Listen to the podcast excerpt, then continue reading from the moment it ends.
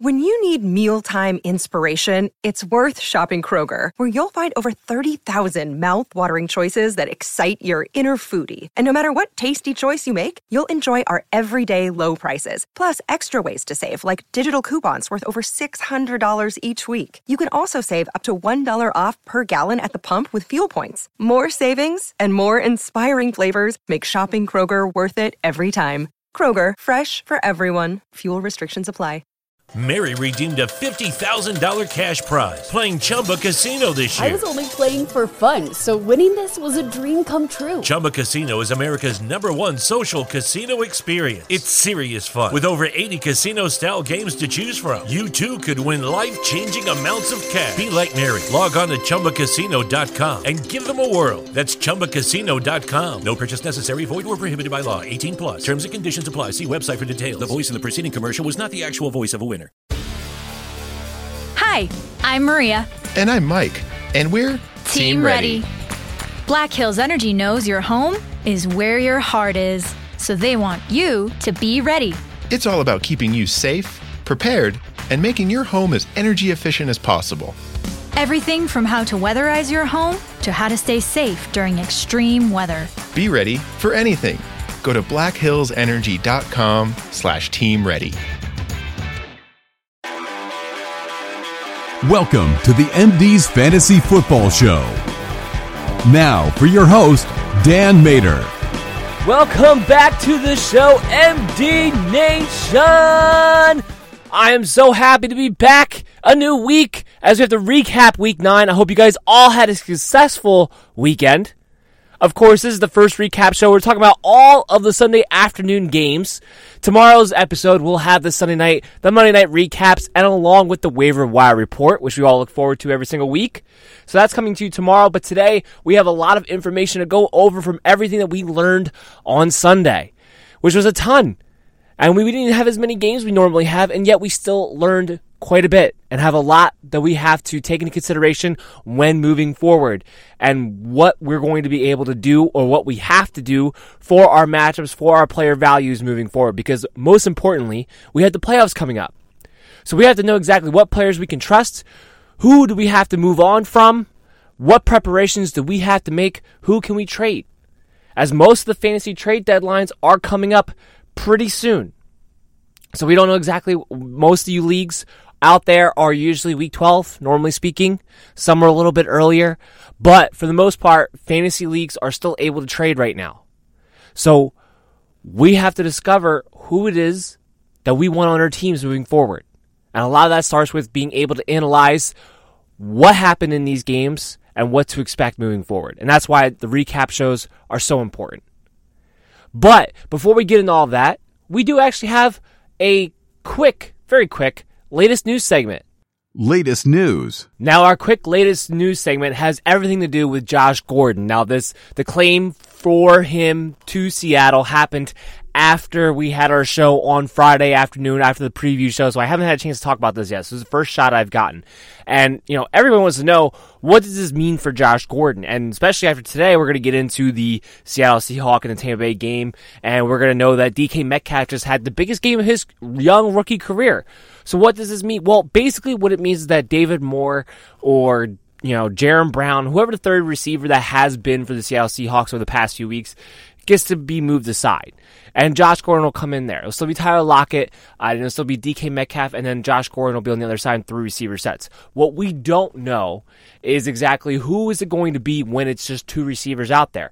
Are they for some reason displeased with DK Metcalf, which I can't imagine, especially given what he's been able to produce as a rookie wide receiver, that they would be. Are, are they displeased maybe in the blocking game that they would make Josh Gordon a number two receiver? I don't know. To me, it's a good move for the Seattle Seahawks because it gives you a third weapon when they do have to go through receiver sets, which they have been doing more and more of the time. While they're still a run first team, they have been going three wide a little bit more often, especially as of late. Seattle's had to throw the ball a bit more than we all expected because that defense isn't quite up to snuff, isn't quite up to what we expected them to be, especially at home. We, we saw in today's game, and we'll talk about that later, but we know that there are situations where Russell Wilson has to go three wide, four wide even, and try to score try to throw the ball. So I think Josh Gordon still has some value. He's still a guy who can make big plays. Uh, he showed you that in the Patriots. He still was able to get a decent amount of targets. He could produce in that situation. Patriots offense really has not been clicking yet this season due to some blocking issues and uh, Brady just not really throwing the deep ball the way he used to anymore. But I think on Seattle, he can still be a big play guy. Problem you're going to run into is that he can't be anything more than a wide receiver four with upside at the most, right? Because DK Metcalf is going to be there. They're going to have similar roles. Now, Josh Gordon might be a little bit more of a savvy veteran. They might use him a little bit more in an intermediate game than they would DK Metcalf and have him keep running bombs, but they're essentially going to be used as similar wide receivers with Tyler Lockett running around in the middle. So, until we actually see this play out, until we see exactly what the target share could possibly be, it might be a couple of weeks before you can even know when or what situation you can play Josh Gordon.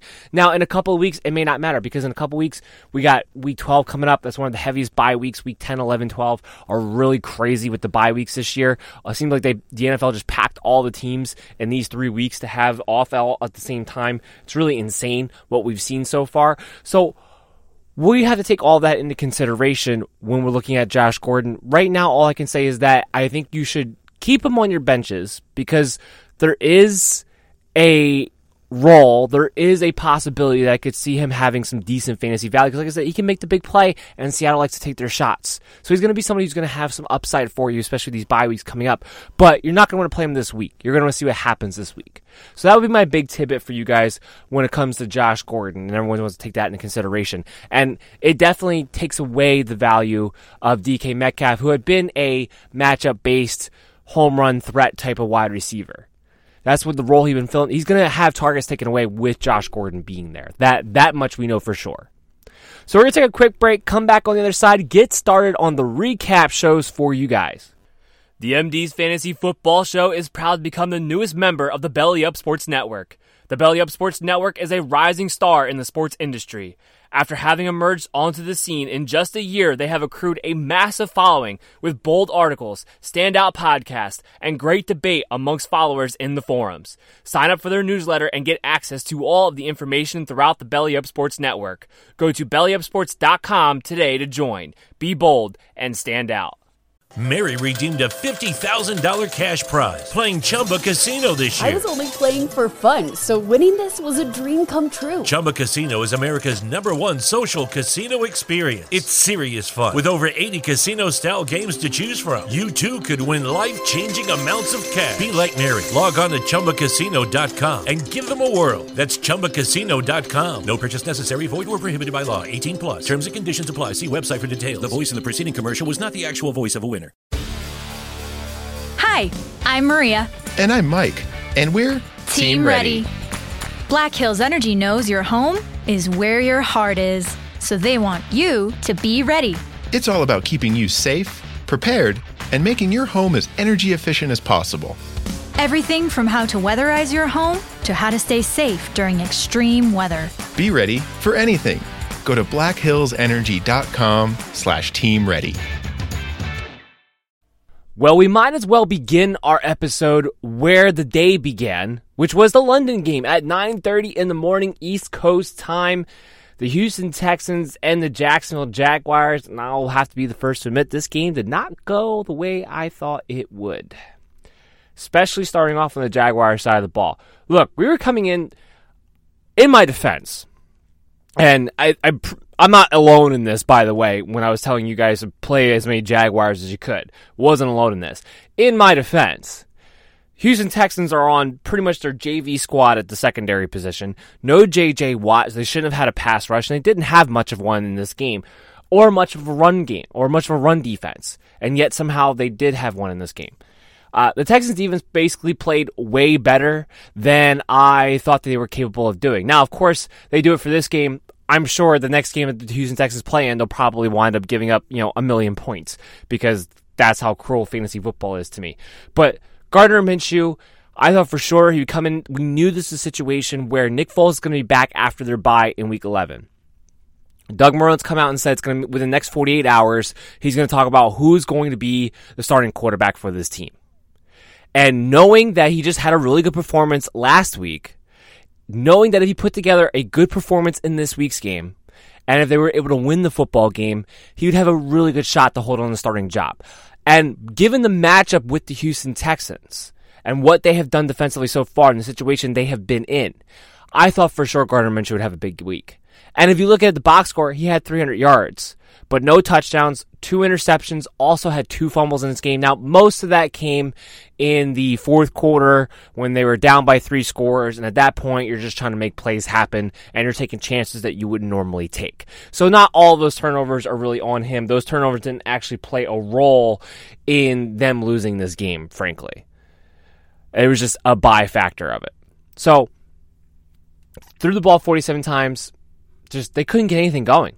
Not consistently. They couldn't get DJ Chark, who I had in my top top wide receiver ones for the week in this matchup, who the guy who has been the most targeted red zone wide receiver throughout the league in a great matchup for him, and no Dede Westbrook. So all the volume you were thinking would go his way.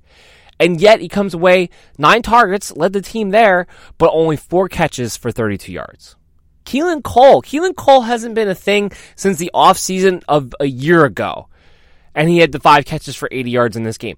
Ryquell Armstead, who hasn't been used almost period throughout the entire season, had five catches for 65 yards in this one. Now, before you Leonard Fournette owners, before you get worried if you didn't see this game, Leonard Fournette also had five receptions in this game, had six targets, 32 yards. This was a by factor of they were going no huddle. They were, you know, down by a few scores. Leonard Fournette just didn't play as much in the second half. He only had 11 carries for 40 yards. It was a big disappointment for him in that department as well.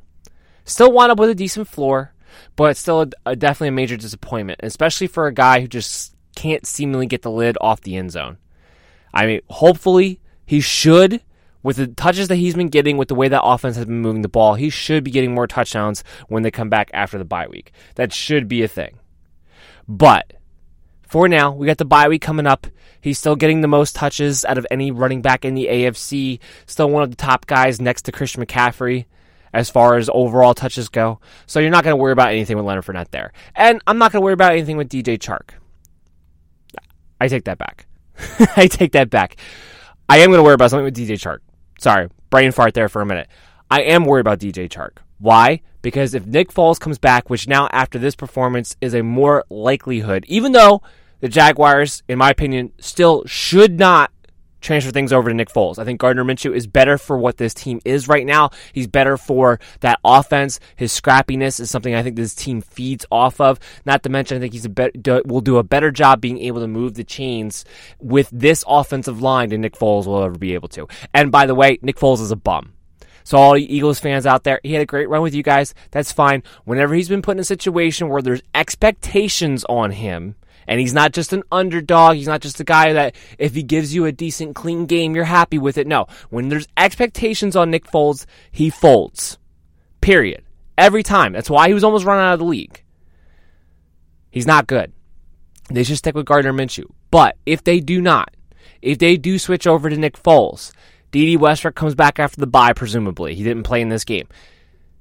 Nick Foles, his favorite receiver is Dede Westbrook, not DJ Chark. Now, DJ Chark has made a name for himself in this offense, enough so to the point where I don't think he's going to suddenly be forgotten about just because Nick Foles now becomes a starting quarterback. But Dede Westbrook could go to being the number one wide receiver because he's the one who had the rapport with Nick Foles. DJ Chark might not be so heavily targeted in the red zone, not might not have so many jump balls thrown his way to be able to make plays on. So I am a little worried about DJ Chark if Nick Foles winds up being the starting quarterback there is a reason for some concern there that his volume may take a downtick. He'll still be, at the very least, a wide receiver three, but right now he's been a wide receiver two with upside. You've been really been able to use him every single week. It may not be the case when Nick Foles comes in. We'll have to see how that all shakes out. But just a, a warning, a cautionary tale for you all. On the Texans side of the ball, Deshaun Watson didn't have a great game as far as the stat line goes. Fantasy football purposes, he was serviceable enough. Two, only 200 yards, but he had two touchdowns, tacked on 37 rushing yards. But he played a very good game. He made tough throws. He was under duress. He made great plays in key moments. He played a good game. But fantasy purposes, it was just, he was solid. He was solid.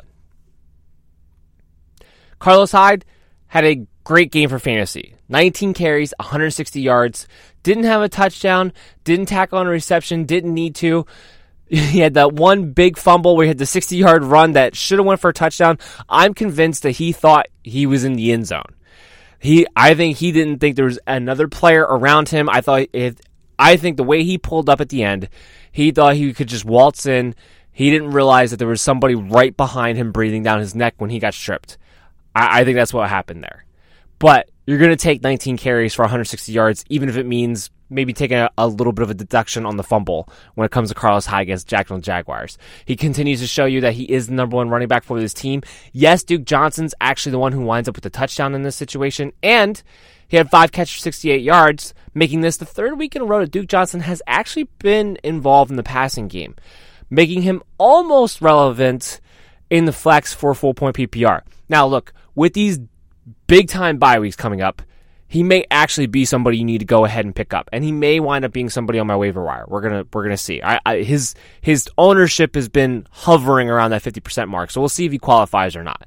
But with these bye weeks, I think you can take the chance on him. I've been avidly against him because they don't throw the ball to the running backs consistently enough. They don't utilize him consistently enough. He's just as likely to get you a one point day as he is a 12 point day. And that's really where his ceiling is, right? It's pretty much a 12 point day. He gets a touchdown here, got you a little bit more here, but more times than not, he's not going to be a situation where he gets you 100 yards from scrimmage with a touchdown. That's not that's not his game. That's not what he's going to be able to do. So it does limit his ceiling quite a bit. So I've been having to steer away from him. But with some of these bye weeks coming up, he might be somebody that in PPR leagues you might be able to take a chance on. As far as wide receivers go, DeAndre Hopkins didn't do much yardage wise, but did have eight catches in this game, 48 yards. Did get the touchdown at the very end of the game, and did have 11 targets compared to the second most targets, which was Duke Johnson with five. Kenny Stills had four catches on four targets, 52 yards. Look, him getting four catches, four to five targets, that's about what you're going to expect out of Kenny Stills. It's going to be a matter of does he catch the bomb on one of those? That's what you're going to be looking for. In this game, against a team that typically plays a cover three zone, I don't think you were expecting that to really be the case anyway. So nothing really changes for me with the Houston Texans moving forward. You're going to play who you're going to play. I still think Kenny Stills has upside potential in certain matchups. You're just got to pick and choose when those matchups are. And it's still going to be a while before Will Fuller comes back, so I think you're fine there. Next game we're going to talk about is the Redskins and the Buffalo Bills pretty much a one side affair. But what I will say on the Redskins side of the ball, Adrian Peterson was impressive in this game 18 carries, 108 yards, one catch, 22 yards against a Buffalo Bills team that up until the last couple of weeks had been pretty good against the run. Now all of a sudden now this is two weeks in a row and this wasn't this isn't a very good Washington Redskin football team or a very good offensive line that gashed them on the running game. So all of a sudden now Buffalo might be a team that maybe you're not so afraid of if you have a running back going up against them. Not with the way they've been playing as of late. So something to kind of keep in mind there. There's definitely a trend heading in that direction. But yeah, AP looking impressive. Here's the thing though. They go on their bye. It sounds like Derrius Guice is going to be back in week 11. So this might have been this was great for AP because this might have been his last game where he got to shine. Now we'll see. Derrius Guice has shown that he can't stay healthy worth a lick. He's only played one NFL game, and he got hurt, and he didn't make it through the entire quarter, the entire four quarters of the game. So we'll see what happens moving forward. But it stands to reason that if he can manage to stay healthy even for a little bit, Adrian Peterson might have had his last game as the workhorse back for the Washington Redskins, maybe even in for the NFL. So just keep that in mind. But Terry McLaurin here Four catches, 39 yards on six targets. They just weren't very good. They couldn't get the job done. Dwayne Haskins, 15 22, 144 yards. Not great, not terrible. He didn't have any touchdowns, but he didn't have any interceptions either.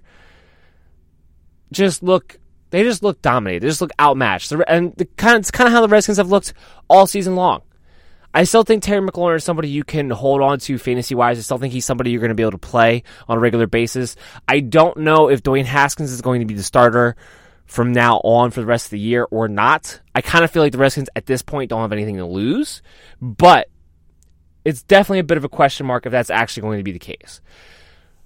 If Case Keenum plays, I think you can go back to Terry McLaurin being a higher end wide receiver three. I think Dwayne Haskins, even if he does continue to play, will still improve and be able to hit Terry McLaurin more often. This was a tough matchup from the get go. We know the Buffalo secondary has been pretty good.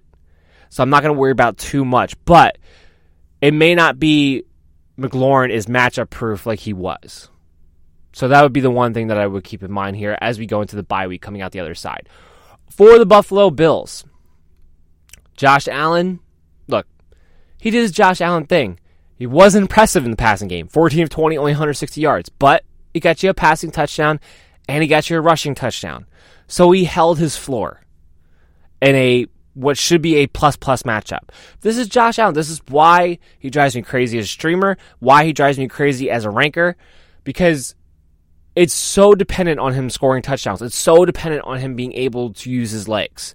And if he doesn't do that and he doesn't have a great game passing, then you can have the floor drop out from underneath of you. That didn't happen in this game, but you also did not get that ceiling play that you were hoping for going up against the Washington Redskins that you would typically see. And he's still capable of having a run like he did a season ago at the end of the year where he was a QB1.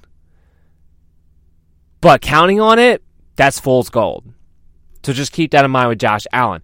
Devin Singletary went off.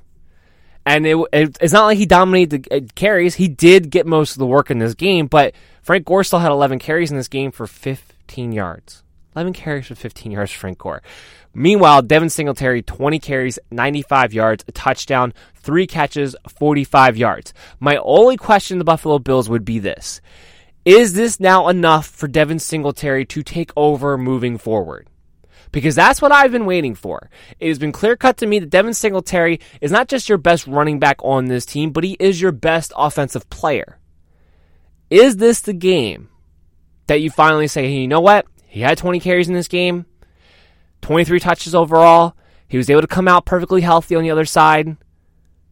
We want to be a run first team anyway. Frank Gore will still be involved. Is this the game we finally say, you know what? You're our guy moving forward? Because it should be. It should be. And if you're a Devin Singletary owner, I would definitely be definitely be hoping for that. And if that would wind up being the case, you'll have an RB2 on your hands. But we still don't know. We've seen this before. Yes, he got hurt soon after it seemed like he was going to take over. But with the Bills, we never know. And it looks like Frank Gore is still not going to completely go away. So we do know it has to be game flow dependent, right? It has to be a situation where the Bills can just run the football the entire game. That's going to be the game plan, but they're not always going to be in that situation. Devin Singletary is the pass catcher, but they don't dump it down to the running back a lot. Now, in this game, he broke a big one on the screen for 49 yards, but then he had two more catches and he actually lost four yards total on the day. So just to keep that in mind. Hopefully, this is the game Devin Singletary is able to take over from here on out, but we're really not going to know that until next week. John Brown, four catches, 76 yards, seven targets. He continues to be a serviceable wide receiver three in plus matchups. That's about it. Next game up, we got the Minnesota Vikings. We got the Kansas City Chiefs. This wound up being a thriller game. Really a great one. Chiefs come out on top at the very end. Matt Moore goes out in a blazing flame of glory as he was able to get the game winning field goal set up for this team to be able to actually win and beat the Minnesota Vikings right before Patrick Mahomes returns next week. Team did pretty good. Look, LeSean McCoy was still in the doghouse. That was my question, right? Before he was in the doghouse, but there was like 10 days before the next game. He had some time to kind of work his way out of it in practice. This week, the Chiefs didn't really stick with the run, but Damien Williams was by far the superior runner. Now, having said that, all of that came on 91 yards. He had 125 yards, yes. All of that came on 91 yards. He had 12 carries, 125, which means 11 carries for 34 yards outside of that 91 yard rush. All right. So let's not go crazy. All of a sudden, Damien, oh, Damien was going to make his big second late season surge where all of a sudden he takes over. Like, no, no, no, no. Cool it. Cool it. It's just as likely next week LeSean McCoy is the guy who gets 12 carries and Damien Williams gets three. Just as likely that happens. But what I will say is that coming off of a game in which McCoy fumbled and was put in the doghouse for the rest of that game. If you're a McCoy owner, you definitely don't want to see this where he seemingly stayed in the doghouse throughout this one as well. You definitely don't want to see that. So until further notice, I don't think you can play LeSean McCoy even as a flex in any league. Not that he was a high end flex to begin with, but he was somebody with these bye weeks that maybe you're looking for to be a spot starter. I don't think you can do that anymore until we see something different. Uh, Damien Williams is still not be a spark starter for me either, because like I said, it's just as likely to pendulum could swing the other way. And also, just want to keep pointing out, other than that big run, he was still incredibly inefficient on the ground. So let's not get carried away. And in this game, he only was targeted twice. Tyreek Hill, six catches, 140 yards, a touchdown on eight targets. Sammy Watkins had seven catches, only 63 yards, but actually had the most targets with double digits, 10. Travis Kelce, seven catches, 62 yards, almost an identical stat line to Sammy Watkins there on nine targets. All three of these guys, as good as they have been with Matt Moore, all get to get a little bit more of an uptick with Patrick Mahomes. Now, their production might not necessarily outproduce what they have done with Matt Moore, but they will have higher ceilings in any given week, obviously, with Patrick Mahomes. And with all three of them healthy, yes, even with Patrick Mahomes coming back, that doesn't mean Mecole Hardman and the Marcus Robinsons of the world suddenly become valuable. Starting next week, week 10 is going to be the first week in a really long time, really all season, that we're actually going to see this offense fully healthy with all of its weapons. It's going to be dangerous to see. Going to be dangerous to see. On the Viking side of the ball, I was really disappointed with a lot of guys. Kirk Cousins, he wound up being okay for you fantasy wise because he didn't have any interceptions. He did have three touchdowns in this game, but only 220 yards.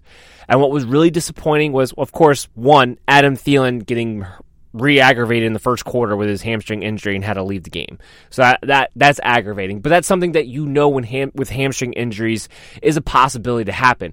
What was really aggravating was the fact that Stefon Diggs, with no Adam Thielen in this game, only had four targets, one catch for four yards. That was aggravating. That was insane. It was insane. Look, I know the Kansas City Chiefs on paper have been pretty good against outside wide receivers. They've been terrible against slot receivers, and with no Adam Thielen, they sh- there's no reason in the world they should have been utilizing and moving Stefon Diggs all around the field, and then we're not. You know who was getting moved around? Laquan Treadwell, who like didn't they cut this guy not that long ago? Dalvin Cook was involved, which is a good thing because he didn't give you much on the ground. He got his normal touches, but the Chiefs actually played pretty good defense in this one. 21 carries, 71 yards, 4 catches, 45 yards. Yes, he still gives you 100 yards from scrimmage, but no touchdown this game for the first time in a while. Kyle Rudolph gets you a touchdown. Who cares? They're, just, they're not going to utilize. The only time the tight ends get utilized when Adam Thielen is out, and even when he is, Irv Smith Jr. and Kyle Rudolph split split touches. Apparently, it's a it's a tight end by committee over there. So not something you're going to want to touch moving forward. We'll have to see exactly what happens with Adam Thielen uh, going into next week. We're not really going to know that yet, but it's not great that he got re-aggravated. There's a real chance he misses next week's game too. So keep that in mind. It should mean, if that does is the case, it should mean a high floor for Stefon Diggs. Uh, I'm just going to take this game. I'm going to throw it out. He had been on a crazy hot streak up until this point. I'm not going to worry about that too much. Next game we're going to talk about Chicago Bears, Philadelphia Eagles. This was a it's kind of an ugly game. I mean, it was a really ugly game, honestly, especially for fantasy purposes. Look, Carson Wentz, not that great, 239 yards and a touchdown. I did think you could start Carson Wentz, and he wasn't terrible in this game, but the big thing that I based that on was DeSean Jackson coming back. He did come back in this game. He also, like Adam Thielen, got knocked out in the first quarter of this game. I mean, just coming back from injury and just getting completely re aggravated again. Now, we don't have a ton of details right now as far as his injury goes, exactly what we're looking at, exactly how long this is going to be expected to be now. We don't know yet, but I think it could be safe to say that unless it winds up being a very minor re aggravation, I wouldn't be surprised if this was the last of DeSean Jackson we've seen this year. Wouldn't surprise me. He waited all this time to come back, only to get re-aggravated in the first quarter. It we'll we'll wait to see.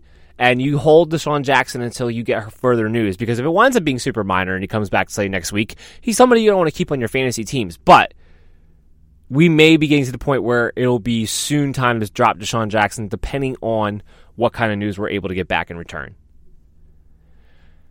Jordan Howard gets his revenge 19 carries, 82 yards, a touchdown. Teams continue to be able to run the ball with effectiveness against the Chicago Bears. This game is no different. Even Miles Sanders, 10 carries for 42 yards. Fantasy wise, it's nothing you're going to be super excited about, but his efficiency was there 4.2 yards a carry.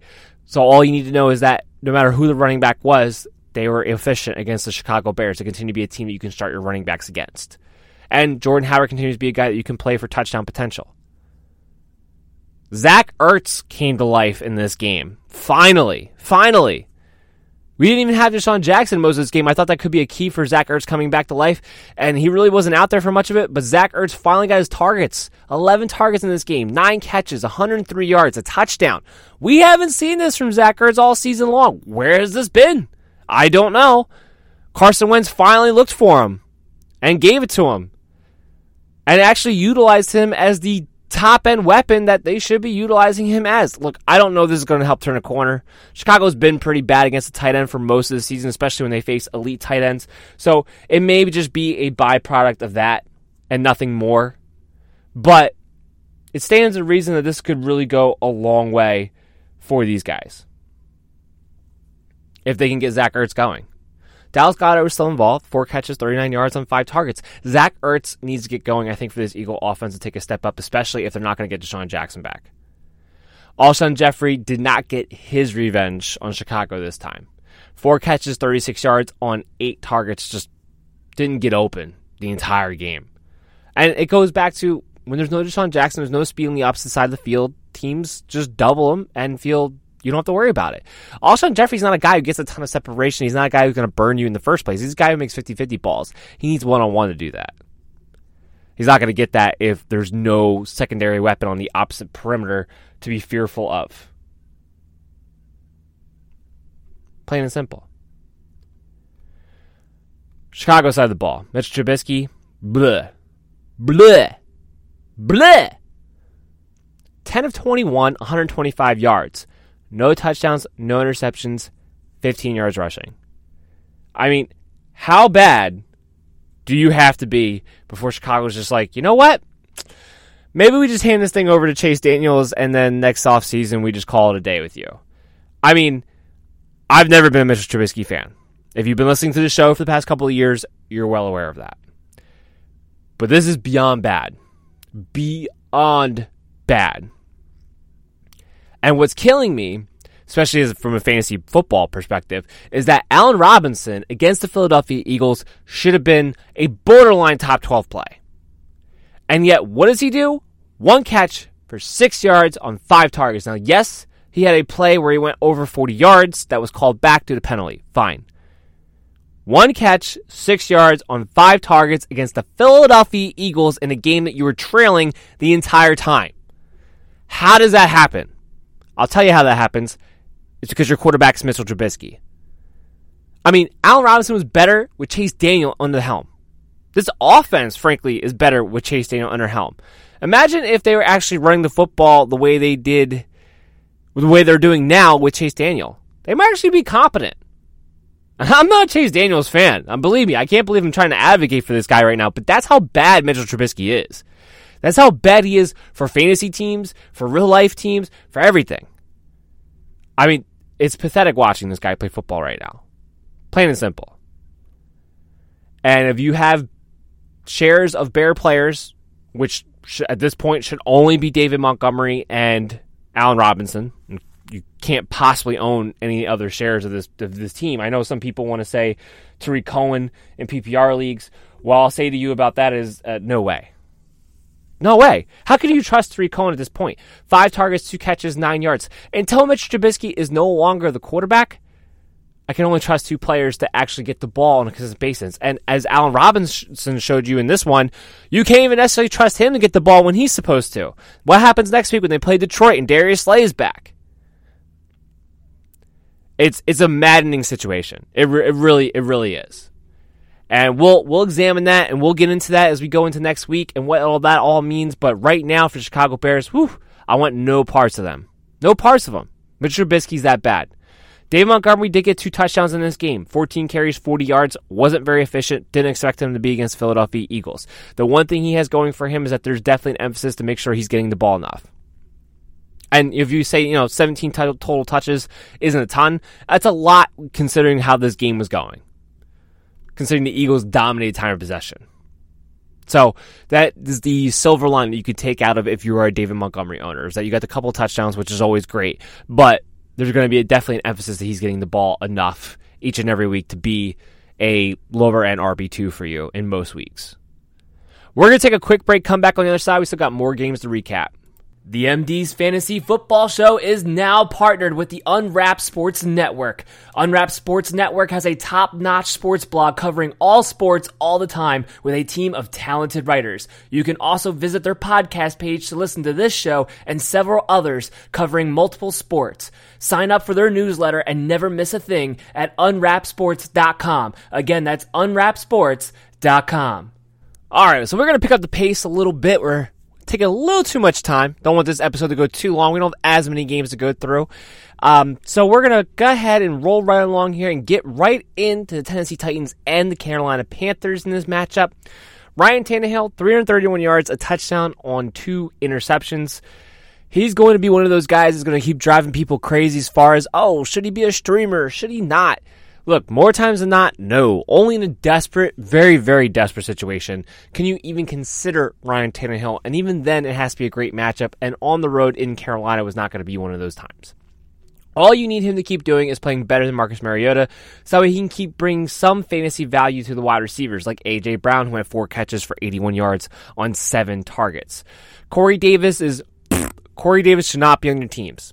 AJ Brown is the only wide receiver, and he's only a wide receiver four in his own right, and only a spot start in, in desperate situations on bye weeks.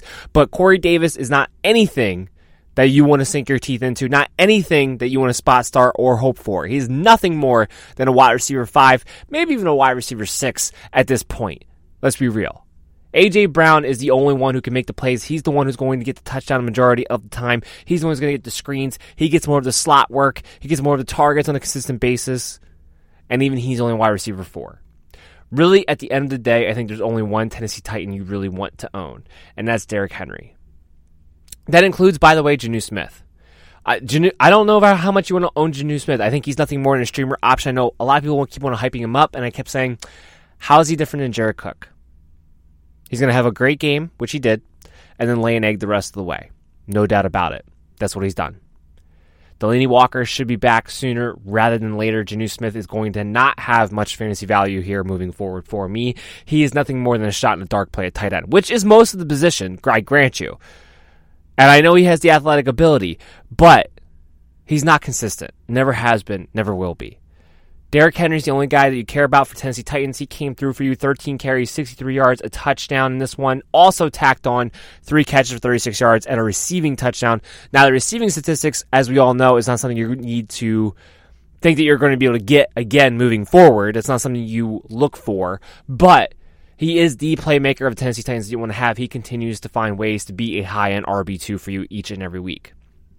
Just like on the other side of the ball, Christian McCaffrey finds a way to be the RB1, the overall RB1 for you every single week, having a historic fantasy season. 24 carries, 146 yards, two rushing touchdowns, and then also tacked on three catches for 20 yards and a receiving touchdown.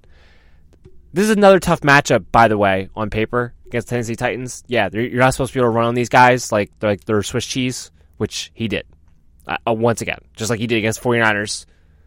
You know, just which that of course got a little bit side taken after we saw Kenyan Drake after two days be able to gut the 49ers as well. So they might not be as good of a run defense as a lot of people thought. But stands to reason two weeks in a row now, or two games in a row now, I should say, Christian McCaffrey in tough matchups has completely blown the doors off. Completely. Kyle Allen was subpar. Mary redeemed a $50,000 cash prize playing Chumba Casino this year. I was only playing for fun, so winning this was a dream come true. Chumba Casino is America's number one social casino experience. It's serious fun. With over 80 casino style games to choose from, you too could win life changing amounts of cash. Be like Mary. Log on to chumbacasino.com and give them a whirl. That's chumbacasino.com. No purchase necessary, void, or prohibited by law. 18 plus. Terms and conditions apply. See website for details. The voice in the preceding commercial was not the actual voice of a winner. Hi, I'm Maria. And I'm Mike. And we're Team ready. Black Hills Energy knows your home is where your heart is, so they want you to be ready. It's all about keeping you safe, prepared, and making your home as energy efficient as possible. Everything from how to weatherize your home to how to stay safe during extreme weather. Be ready for anything. Go to blackhillsenergy.com slash team ready. This game again. 232 yards, two touchdowns, and interception, but it sounds like Cam Newton very well could be done for the season, so Kyle Allen should be the starting quarterback moving forward. That means the receivers are worth what they're worth. Look, DJ Moore, seven catches, 101 yards on 10 targets. He continues to be the number one target receiver. He continues to have a high floor, especially in PPR leagues. He continues to get somewhere between five and seven catches almost every single week. This is one of the few games he's gone over 100 yards, by the way, and he doesn't score many touchdowns, but he has that safe floor for you week in and week out. Curtis Samuel did get the touchdown in this one, but only three catches, 64 yards on six targets. He's been somebody who's been used pretty consistently. You can use him as a wide receiver for in spot starts, especially with the bye weeks coming up. He is somebody who I'm okay with using those situ- certain situations, but he's not always going to have the greatest floor in the world. There's something to keep in mind there. But there's definitely the worst plays that you could have as we move forward these bye weeks. Next up, not going to spend too much time on it. Jets and the Dolphins this abysmal of a game. Hey, the Dolphins got their first win of the season. We were all weren't really sure if that would ever happen at any point, but leave it to the New York Jets to find a way. Ryan Fitzpatrick, of course, gets his revenge in this one. 288 yards, three touchdowns before you ask. No, Fitzmagic is not back. No, Fitzpatrick should not be a streaming quarterback for you moving forward, even with the late schedule that the Miami Dolphins have upcoming. No. Next question you're going to have Mark Walton. Ah, yes, Mark Walton. Guess what? He's in a committee. Shocker, right? We all thought Mark Walton would get a chance to be the workhorse back. Wrong. 12 carries, but Kalen Ballage had 7 carries. Really not that far off. Not the type of split you're looking for, especially when you're playing Mark Walton as nothing more than a guy to get a high floor out of because he should be getting all of this work, right? So it's not enough for me. It's a terrible team it's hard for me to say to drop him because he's starting running back in the NFL. And with some of these bye coming up, you just may have need to play somebody who has a pulse, frankly. And he has a pulse. I'll, I'll give him that. He does have a pulse. But you can't play him and hope to get much out of him. You're just getting a guy that you know might get you six points. That was that's what you're aiming for. And even in this game, he didn't even get you that unless you're in a PPR league. So just something to keep in mind there. Really, just want to stay away from this team. Preston Williams had a great game, and then he got hurt. It was really a shame to see because he had five catches, 72 yards. He finally got into the end zone twice this game. Looking good. Him and DeVante Parker have been pretty good so far this season. They have been able to put up good performances week in and week out on a consistent basis. I really have. But now with Preston Williams out, DeVante Parker might get some added volume. It might put him in the top end wide receiver for territory, possibly low end wide receiver three, being that he'll be a lone receiver getting most of the work, and Ryan Fitzpatrick's not afraid to just throw 50 50 balls all day. He scored again in this one, too. Four catches, 57 yards. Mike Gesicki got involved in this game. We hadn't seen that yet. Six catches, 95 yards. I know people are looking for guys at the tight end position that might have some kind of value. I would not go after Mike Gesicki here. I just just wouldn't do it would stay away. This isn't a game where I'm like, oh, look, the Dolphins might turn a corner in certain matchups. You could see them going up and using Mike Gesicki. No, it's not going to happen. Even with Preston Williams out. DeVante Parker, I'm good with you owning him. We'll see exactly what the nature of the injury is for Preston Williams moving forward because I'll, I'll still be good owning him as long as it's minor. Outside of that, don't touch anybody for the Dolphins. On the Jets side of the ball, Sam Darnold, wow, he came out really good. He looked good in the first part of this game and then stuck it up in true Sam Darnold fashion. Awful. Uh, awful. 27 to 39 for 260 yards against the Dolphins. That didn't even have an Xavier Howard out there in their secondary. Touchdown and interception. I mean, terrible. Absolutely terrible. The only plus side was that Jamison Crowder got back to being PPR relevant. Eight catches, 83 yards, and a touchdown. Now, the touchdown is not something you can count on. He's not usually going to score. But he is somebody I kept looking at should be the number one targeted receiver in this offense. Hadn't been the case too much, but it's also been a weird year.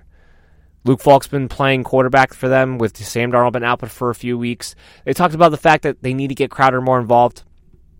I still think he has some spot start value for you in PPR leagues only, not half point, not standard. The the floor that the Jets have, and just as a team in general, could the bottom could just fall out from underneath of you, and then you're left with nothing. So that's why with James Crowder, look, they have great matchups coming up, all of which are bad against the slot receiver. He'll be targeted the most, or at least the most consistently on a week to week basis of all the receivers because he plays that slot role in the Adam Gase system. So I still think he has value there. Should be owned, can be played in the flex. But, you know, just make sure you temper your expectations. He's not normally going to score a touchdown. So just keep that in mind too. Le'Veon Bell, definitely, the conversation definitely worked as far as getting him the ball more. Uh, 25 total touches in this game, 17 carries, 66 yards, 8 catches, 55 yards. The only thing he didn't do was get in the end zone. He actually tied Jamison Crowder with the most targets on the team with 9. So, look, this is what you want of Le'Veon, right? This is what you expect. Give him a bunch of touches, which they did in this game, especially with this upcoming schedule that they have, and let him go to work. And he gave you a high floor. If he ever gets into the end zone consistently, he's going to give you RB1 production all he has to do is get in the end zone once in this game, and he's a top five running back of the week. That's all it would have taken. So just keep that in mind. If you have Le'Veon Bell, you're doing good. Still gave you over 100 yards from scrimmage this game. You'll take that all day. One touchdown away from being an RB1 performance. Next up, we got the Tampa Bay Buccaneers, Seattle Seahawks. This game did not go how I expected it to. Uh, I thought there could be a higher scoring type of game given the matchup, but I didn't think it was going to be the high scoring game of the week. I didn't think it was going to be 40 to 34 going into overtime. I didn't think Tampa Bay was going to push them to the limit like that. It was crazy. Jameis Winston, he played a good game played a really good game. He's not getting any credit for it because they lost. He played a really good game. 29 of 44, 335 yards, two touchdowns, no turnovers. No turnovers. Hit Mike Evans when he needed to, 12 catches, 180 yards, and a touchdown. Hit Chris Godwin, 7 catches, 61 yards in this game. The pendulum has definitely flipped on Evans and Godwin, where they're going to make sure Evans is getting more looks than Godwin. I think that much is clear at this point. Like that that's the Tampa Bay's go to like they're gonna make sure, make sure, make sure Mike Evans is getting more targets and Mike and then Chris Godwin moving forward. Not that Chris Godwin isn't still going to be a top-notch wide receiver for you. Not that he still can't put up wide receiver 1 numbers, not that he's still not going to be a high-end wide receiver 2. He is going to be all those things. But the days of him being a top 5 wide receiver week in and week out, those might be over because move over because here comes Mike Evans. Showing off why he's an elite receiver, why he's a budding superstar. They're just making sure he gets the ball. That I expect that to continue. Ronald Jones was the running back to have in this one. Did you know that before the game? Because no one did. 18 carries, 67 yards, a touchdown. This is what we've talked about in the past. It's just as likely next week that Peyton Barber is the leading rusher. So still stay away. This is no indication on anything right now. If we see it two weeks in a row, then maybe we'll talk about it because Ronald Jones is somebody who's less than 50% owned. But until that happens, you can't trust it. On the Seattle Seahawks side of the ball, Russell Wilson continues to impress. Look, he had a bad week last week, but what did I tell you? He's going to be a QB. He's been a QB1. He's been a top three quarterback for fantasy purposes all season long. He's going to keep taking his big shots. They're going to get more weapons now with Josh Gordon coming in. Russell Wilson's a quarterback one this season, top five quarterback for fantasy football purposes. Comes back in this game and shows you why. 29 of 43, 378 yards, five touchdowns. Five touchdowns. Tacked on 21 yards rushing. Unbelievable. Unbel- it was a great matchup. You knew he had a chance to go off like this, but whoo! You had Russell Wilson, you probably won today. Chris Carson against a top notch run defense did great. 16 carries, 105 yards. Looks great. Was able to gash this Tampa Bay defense. And they didn't give him the ball the, the normal, you know, 20 carries that they usually try to give him either. Couldn't, had to keep pace. This game was so open as far as the scoring goes. And yet he was still able to impress. Two catches, 28 yards. Rashaad Penny continues to be a non factor. Continues to be nothing more than a handcuff. So your only hope right now, as a Chris Carson, your only I should say your only concern right now as a Chris Carson owner is that please, please, oh please, let him stay healthy throughout the entire playoff stretch. That's all you're really hoping for at this point, because otherwise you're good to go. Tyler Lockett, 13 catches, 152 yards, and two touchdowns. Tyler Lockett has been a middling wide receiver one all season long. The targets have been there. Even when Seattle doesn't have great games in the air, he still usually either catches a touchdown or gives you a high floor. And then, of course, he has this capability of just winning you a week single handedly. DK Metcalf had a great game in this one. Six catches, 123 yards, and a touchdown. Talked about him a little bit in the latest news segment with Josh Gordon coming back. He is the guy who will be hurt the most by this, but still doesn't mean he won't get his shots. We're going to have to see how that all plays out over the next couple of weeks. It was nice, though, to see DK Metcalf get going here because he's really had a phenomenal rookie season. And it would really be a shame to see him play less. And I'm worried that's what might happen. But like I said, we'll keep our eyes on those reports, on the practice reports what's going on in there. And of course, next week will be a big a big indication. Now, one thing with DK Metcalf is that you're only really playing him in certain matchup situations anyway. So being that he's not somebody you should be depending on in your fantasy lineups, hopefully, uh, you will get a chance to kind of collect some data next week. And we'll be able to examine it and project it out from there. But for right now, do expect DK Metcalf next week to be the number two wide receiver still. I wouldn't expect Josh Gordon to come in week one and take it away from him. So keep that in mind too. Jacob Hollister was a common streaming tight end option. He didn't disappoint. Got two touchdowns in this game. Only four catches, 37 yards, but got two touchdowns. It was a good DFS play. He came to play. Continues to show you that when you play against the Tampa Bay Buccaneers, you can stream whatever tight end's going up against them because they're going to have a shot to get in the end zone. That's how bad they've been. Next game up we're going to talk about is the Lions and the Raiders. This game went down to the wire. This game was high scoring too. 24 to 31. The Raiders pulling through at home. Matthew Stafford though did not disappoint. 406 yards, 3 touchdowns. Was able to take advantage of the great matchup that is the Oakland Raiders right now and along with them Kenny Golladay, Marvin Jones. Like I said, Oakland Raiders, they're a team where the outside wide receivers generally get the feast. That's why I didn't think Danny Amendola was necessarily going to have a great game in this one. But four catches, 132 yards, and a touchdown on seven targets. Marvin Jones, eight catches, 126 yards, a touchdown on 10 targets. I mean, both of them were absolutely phenomenal. Kenny Golladay, honestly, you're almost a little disappointed that on seven targets he only had four catches in this game. But you can't be you can't be disappointed with the production at the end of the day. This Detroit Lions offense is going to be high volume the rest of the way with no Kerryon Johnson. So when they get good matchups like this, with the way Matthew Stafford has been playing this season, expect them to put up good fantasy numbers. Especially in great matchups. Now next week they play Chicago. In Chicago, that will be a little interesting. And we'll get into that as the week goes on when we have the new rankings and projections out for you. Ty Johnson was the lead rusher in this game as far as carries go, nine carries on 29 yards, although JD McKissic was a little more efficient, four carries, 32 yards. If his part, Paul Perkins did get a little bit involved. Look, it's just. This is a close game all the way through, but like I said, the Lions are going to be a pass first team now. And it's clear that for whatever reason, even though Ty Johnson has actually had games where he's performed for them, they do not want to use him consistently. They don't. He actually was tied with J.D. McKissic as far as touches in the passing game, but J.D. McKissic again was better. Three catches, 40 yards for a touch compared to three catches for seven yards. Until they sign another running back, Ty Johnson's still technically the starter. So once again, it goes back to the Mark Walton pulse theory, where I can just I see teams in the 12 team leagues. You're going to need guys with a pulse over the next few weeks. I get it, but really, if it wasn't for these bye weeks, the second it turns week 13, I'm dropping guys like Mark Walton. I'm dropping guys like Ty Johnson. There's never going to be a situation in which you're going to want to actually play them in the playoff weeks.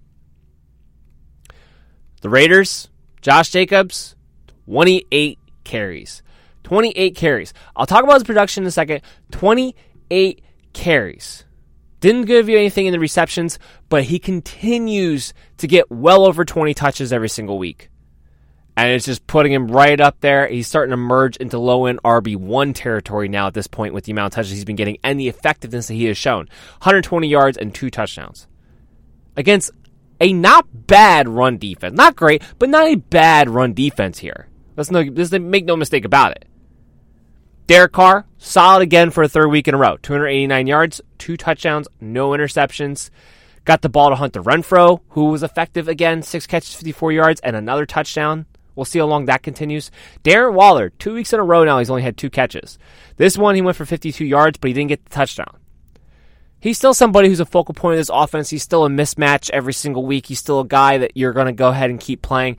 But it is a little concerning the last two weeks in a row. He suddenly went from a guy who was getting like five to seven catches every single game to only two catches the last two weeks in a row. We'll see what happens. They do play Thursday night against the Chargers. So we'll see what happens there. Tyrell Williams did not score in this game. And that is shocking because he's pretty much scored in every game he's played in. Did not score in this one. Three catches, 48 yards. Did have to go against Darius Slay in this game, which is why it's not that that surprising. But so far this season, he had scored in every game he played. So I can't blame him if you tried to play him to go for a touchdown again. Darius Slay was back though, held him in check. Better days are ahead for Tyrell Williams. He continues to be a guy who's a low end wide receiver three, who's a who's a pretty consistent play for you at that as well. We're going to take one last break, come back on the other side. We'll wrap up the episode with the last three games that we're going to recap for today. The MD's Fantasy Football Show is proud to become a new member of Overtime Heroics. Overtime Heroics is a fantastic sports media platform for sports fans all around the world to come and participate in their extensive forums. And now with the merger of the Land Sports Network, the website will soon have great content available from extremely well-written articles to entertaining and informative podcasts from all sports for you to enjoy. All you have to do is register for free at overtimeheroics.com to participate. Again, that's overtimeheroics.com. All right, let's finish strong here. We got three more games to get through before we close down this episode. Starting off with the Green Bay Packers and the Los Angeles Chargers. This game didn't go as I expected either. Only 11 points for the Green Bay Packers with the way they've been playing on offense as of late. And Davante Adams came back in this game. Was not what I was expecting at all. But guess what? The offense for the Chargers looked pretty darn good with Ken Whisenhunt fired. Shocker. Every time this guy gets fired, the offense he leaves behind suddenly improves maybe, maybe, just maybe, this guy should stop getting jobs. I don't know. I'm just saying. That would, that would be my synopsis. That would be my analysis right there. That uh, maybe Ken Whisenhunt isn't that great of an offensive coordinator. Don't know why he continues to get jobs, but that's the NFL for you. You get the NFL carousel of coaches that just goes round and round and round and round and round. We can't seem to really break the cycle ever until somebody finally gets fed up enough And in his absence, with Anthony Lynn calling the game plan, Philip Rivers. While I didn't have any touchdowns for you, didn't have a great fantasy day for you, but 21 of 28, 294 yards, it's a good NFL game. The fantasy days will come when you start playing like that. Melvin Gordon, guess who got 20 carries with no Ken Whisenhunt calling plays? Melvin Gordon did 20 carries, 80 yards, and two touchdowns. Two rushing touchdowns for Melvin Gordon. But guess what? Austin Ekeler still involved. I told you guys, Austin Ekeler is still going to be a flex play. Is he going to have his big ceilings like he used to? Eh, probably not. But he's still going to be a flex play. 12 carries, 70 yards in this one. Tacked on four catches for 23 yards. You're playing him, you're, you're starting him in your flex and PPR leagues. You're going to take that kind of performance. Melvin Gordon tacked on three catches for 29 yards to go with his production, as he was involved in the passing game too. Look how much better this offense was when they're able to get the running game going and actually going, not just handing off carries up the middle for out of shotgun for no reason, switching up the formations. I don't know why it took him this long. But now all of a sudden the Chargers are four and five and they're cooking with some momentum. I expect them to see them keep doing this. I told you guys if you were Melvin Gordon owners, this was the light at the end of the tunnel that you were looking for. This is more what I expect the rest of the way. Now, yes, this was a, a favorable game plan for most of it, and it's not always going to go that way, but this is going to be their game plan they're going to try to execute going into games. Mike Williams, big day. Three catches, 111 yards. First 100 yard rush, his first, heart, sorry, excuse me, first 100 yard receiving game that he's had in his career. Came on four targets on three catches, though. That's my one problem with it. It was big play dependent. And still, still, has not gotten in the end zone. Now, of course, yes, you'll take this performance out of Mike Williams, especially since he's been on your teams. He's too good of a talent for you to drop. I understand it. And with these bye weeks, you may even have to play him. Against the Oakland Raiders, you can play Mike Williams. You can. He's going to probably be a wide receiver three for me, given how many teams are on bye this week when I do my rankings. I just don't like that he's so big play dependent. And I would say touchdown dependent as well, except for he hasn't scored a touchdown yet this season. Maybe that changes against the Raiders. Maybe it doesn't. Hunter Henry, seven catches, 84 yards. The only guy that was left out was Keenan Allen. Three catches, 40 yards. They didn't have to go to him that much. Expecting to bounce back this Thursday against the Oakland Raiders. Not too worried about it. Not too worried about him. He is a perfect buy low candidate, though, because now he had one decent game in the last, I want to say, five or six games. So whoever has Keenan Allen, if they're sitting there, they're four and five, three and six, they know that, or even if they're, frankly, even if they're five and four, and they know that they feel like they had to make a move in order to make the playoffs or have a possibility to be able to win in the playoffs, make them an offer. They might be willing to move on from Keenan Allen right now. Maybe even now more so than ever. Because this is a matchup against Green Bay Packers. You expected more things out of Keenan Allen, as they've been bad against guys who line up in the slot predominantly most of the time. I would see what you can get. He's definitely a buy low candidate for sure. On the Green Bay Packers side of the ball, Aaron Rodgers, huge disappointment. Huge disappointment. 23 of 35, 161 yards and a touch. This is with Davante Adams back. This is against a Chargers defense that really hadn't been that great. Been kind of just in the middle of the pack. And this has been a red hot Packer offense. Just did not look the same. Look, the Packers really on both sides of the ball. It wasn't just the offense, the defense too. Look lethargic. They look like they just didn't have as much energy as the Chargers did. Could have been just one of those days where you just your team just didn't have it that day. Could be just one of those days. And honestly, I truly think that it was. As why on the Packers side of the ball, for the most part, I'll go through what these guys did. But for the most part here, I kind of want you to take these statistics that they did today, take their their play. If you watch that game, or if you go back and watch that game, like I will be doing again, unfortunately, because I don't really want to watch this game again, but I will. Uh, if you go back and watch this game, take what they did, put it in a box, and throw that box out because there's nothing really fantasy relevant to take out of this game moving forward. Just because Aaron Jones had a bad game, eight carries for 30 yards only. Jamaal Williams only had two carries for 10 yards. Jamaal Williams did get the touchdown because he got just six catches for 39 yards in that game, but overall didn't play great. Aaron Jones wasn't involved in the passing game at all. I did warn you guys, Davante Adams coming back could very well mean less targets in the uh, less targets for the running backs in the passing game. That was the case here. I expect more than you know one target for Aaron Jones moving forward, so I'm not really too worried about that. But again, this is a game where I just I kind of want to just pack it up, throw it out, and forget about it when it comes to the Green Bay Packers. Monte Adams, he was targeted a lot, 11 targets, seven catches, only 41 yards, no touchdowns. Better days are obviously ahead.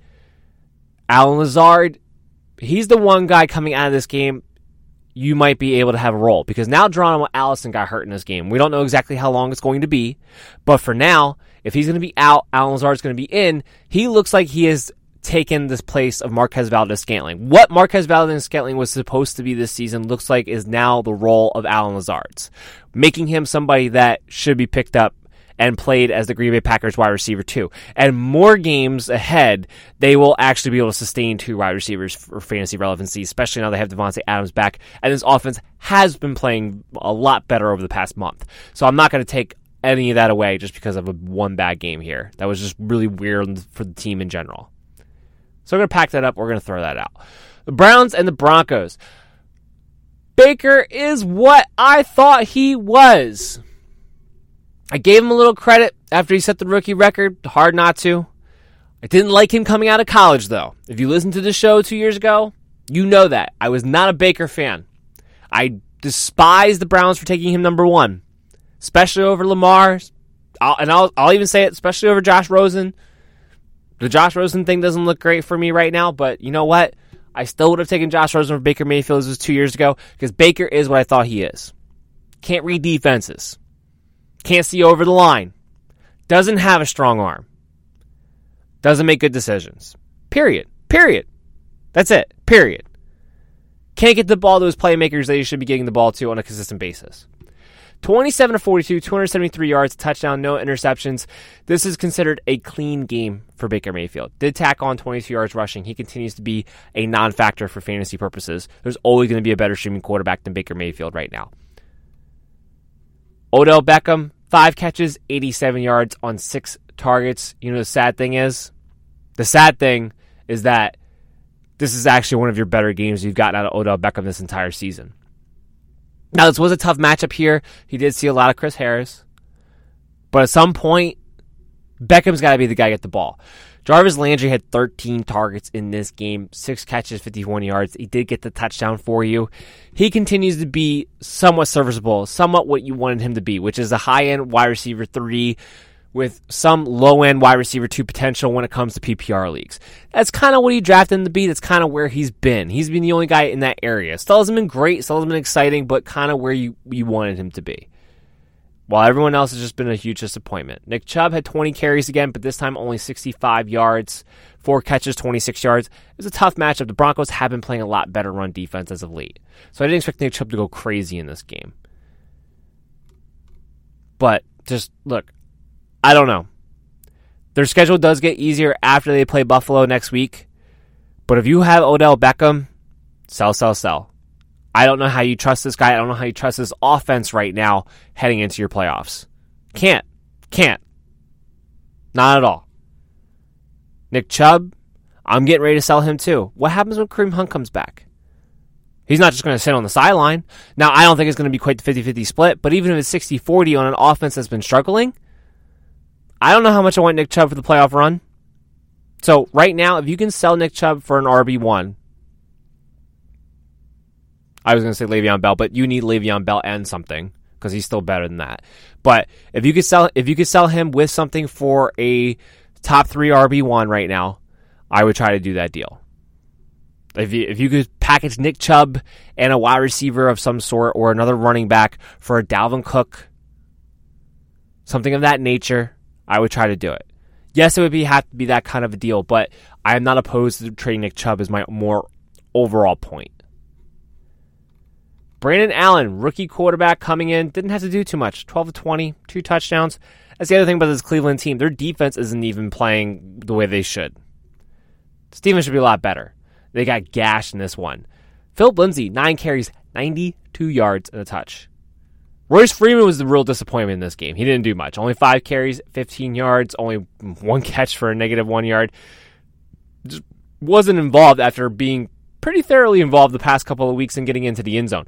Really disappointing to see in this one, especially against a team that you know has been susceptible to the run. But then you have Courtland Sutton, five catches, 56 yards, a touchdown. That was the big ask everybody wanted to know. With Brandon Allen, what can we expect out of Courtland Sutton? And he did what I kind of expected him to do. Now he got the touchdown, which was a nice bonus in my mind, but he has a high floor. That's what I said. He's going to have a ton of targets now with no Emmanuel Sanders. He is going to be the number one read. as long as Brandon Allen's a quarterback, that's where he's going to look to go to first. And then from there, I expected him to dump it down to the running backs. He didn't really do that in this game. But he only threw the ball 20 times total, so it's kind of hard to know if he's not going to do that on a consistent basis or not. Noah Fant out of nowhere got four targets, three catches, 115 yards, and a touchdown. All most of it obviously coming off the big 75 yard touchdown that he was able to get, make a move, break a tackle, and show off why he's so athletic.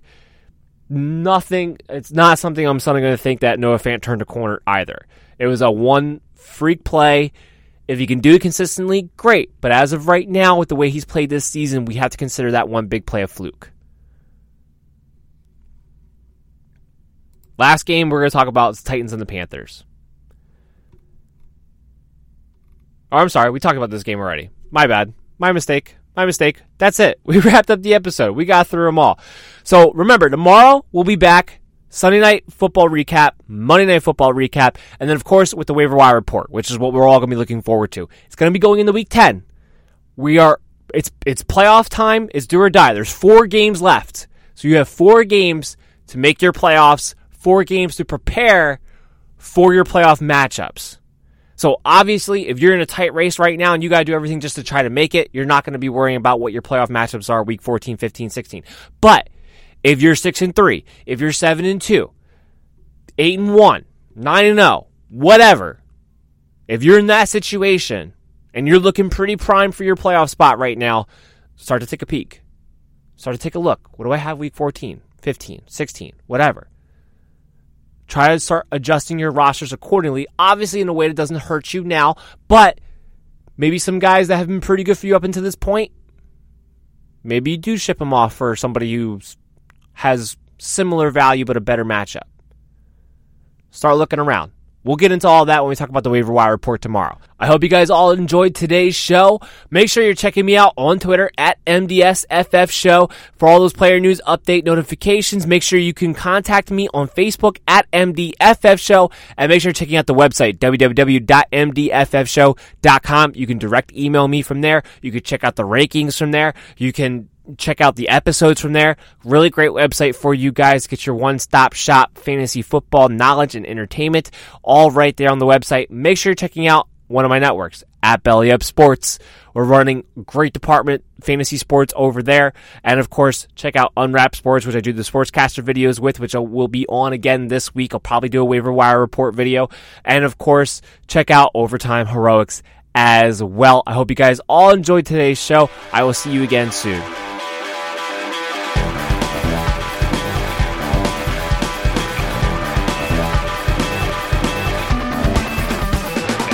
Thank you for listening to the MD's Fantasy Football Show.